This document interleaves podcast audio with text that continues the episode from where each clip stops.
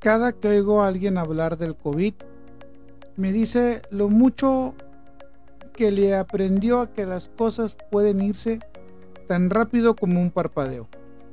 Nadie estábamos listos para esta pandemia y nadie estamos listos para lo que va a pasar después de la pandemia. Así que solamente nos toca vivir y disfrutar. Yo soy tu amigo Chuy Espinosa y estos son tus 5 minutos de libertad y nosotros comenzamos. ¿Te has preguntado cuánto tiempo al día pasamos quejándonos de cosas que tal vez nunca pasen? Nos pasamos quejándonos de los defectos de los demás.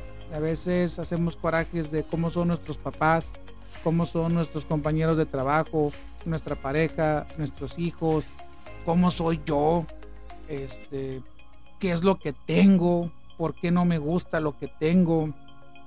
Quisiera tener más, quisiera tener menos, quisiera ser diferente. Y todo el día nos la pasamos quejándonos de algo. Todo el día. ¿Y cuántas veces al día realmente dedicamos un tiempo para darnos cuenta de todo lo que tenemos? de valorar todo lo que tenemos a nuestro alrededor, de que estamos vivos, de que tenemos salud, de que quizás no nos ha dado esta enfermedad, de que a lo mejor a nadie de mi familia le ha dado, de que todavía tenemos trabajo, de que tenemos un techo, de que gracias a Dios no nos, no nos ha hecho falta el alimento, de darle gracias a Dios por esos hijos que tenemos, que si nos sacan carnas verdes o no es punto y aparte, pero están bien, tienen salud, están con nosotros, de que nuestra familia sea como sea, es nuestra familia, de que mi pareja podrá tener miles de defectos, pero aún así me quiere, me ama y la quiero y la amo, de que quizás mi trabajo no sea el mejor pagado del mundo, pero tengo un trabajo. ¿Cuánto tiempo al día tomamos para darnos cuenta de todo esto que tenemos ahorita?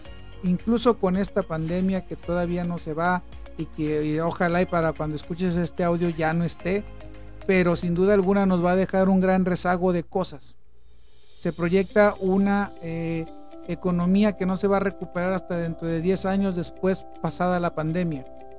Entonces, ahorita con lo que tienes, sea mucho, sea poco, y como sea que, que sea lo que tienes, hay que agradecer lo que tenemos. Esa es la primera táctica de la abundancia es la primera parte para que la abundancia llegue a tu vida.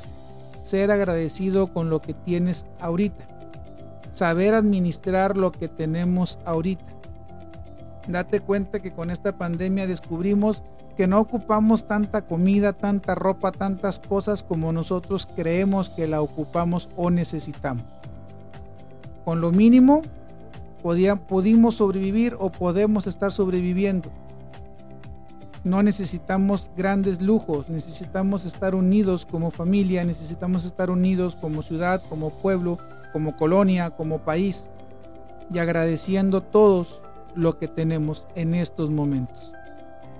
El consejo de hoy que te doy es agradece hoy, agradece hoy lo que tienes antes de que lo puedas perder. Agradece hoy a tu familia, agradece hoy tu trabajo, agradece hoy incluso tus problemas, porque de esos problemas te vas a poder levantar y serás una mejor persona el día de mañana, alguien más fuerte. Agradezcamos hoy lo que tenemos antes de que lo perdamos. Nosotros nos vemos el día de mañana y recuerda seguir dándote tus cinco minutos de libertad.